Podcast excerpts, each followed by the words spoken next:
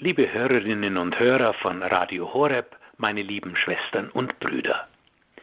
Wenn man die Sehnsucht des Advent und wenn man unsere weihnachtlichen Wünsche dieses Jahres 2023 auf einen Punkt bringen müsste, dann lautet er gerade im Blick auf die Nöte dieser Zeit der Wunsch nach Frieden. Frieden in den Krisengebieten, wenn wir seit beinahe zwei Jahren einen erbärmlichen Krieg des Angriffs der Russen auf die Ukraine sehen und wenn wir nun seit einigen Wochen Krieg im heiligen Land sehen, dem Land, in dem der Friedenskönig geboren ist. Da ist der Rat der Politiker und der Wunsch der Menschen groß mit der Frage, wie soll Friede möglich sein? Werfe ich einen Gedankensplitter in den Raum, den wir einem der umstrittensten und streitbarsten Theologen des 20. Jahrhunderts verdanken. Es ist der berühmte, berüchtigte Professor Hans Küng in Tübingen, der zu seiner Professorenzeit neben all den Konflikten, die er generierte, ein interessantes Buch schrieb mit dem Titel Projekt Weltethos. Seine Frage, wie ist Friede möglich? Und er siedelt diese Frage an dem Punkt der Erdgeschichte an, an dem die heftigsten Konflikte entstanden sind. Im heiligen Land, in der Stadt Jerusalem, dort, wo die drei monotheistischen Weltreligionen aufeinanderstoßen und seit Jahrhunderten in Konflikten leben. Christentum, Judentum, Islam.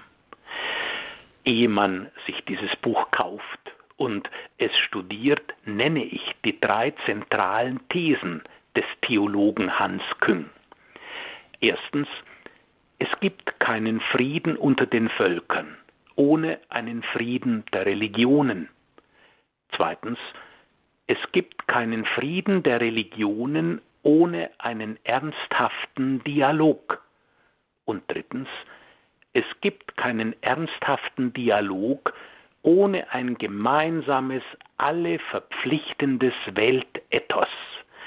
Ein Weltethos, das die Würde und das Lebensrecht jedes Menschen berücksichtigt. Da mag man in diesen Tagen sich ganz intensiv an eines erinnert fühlen, nämlich an den gestrigen Sonntag, den 10. Dezember, als vor genau 75 Jahren, nämlich im Jahr 1948, die allgemeine Erklärung der Menschenrechte für alle Menschen und alle Völker dieser Erde erklärt wurde. Solche wundervollen Sätze finden sich in der Menschenrechtserklärung. Alle Menschen sind frei und gleich an Würde und Rechten geboren. Niemand darf wegen seiner Rasse, seiner Hautfarbe, seines Geschlechts oder seiner Überzeugung diskriminiert werden. Und, wie im Grundgesetz unserer Bundesrepublik Deutschland, die Würde des Menschen ist unantastbar. Ja, ein Friede unter den Völkern, ein Friede unter den Religionen und ein ernsthafter Dialog ist wohl nur möglich, wenn alle Menschen dieser Welt dieses Ethos verbindet. Der Mensch in seiner Würde und in seinem Lebensrecht ist unantastbar und von Gott so gewollt.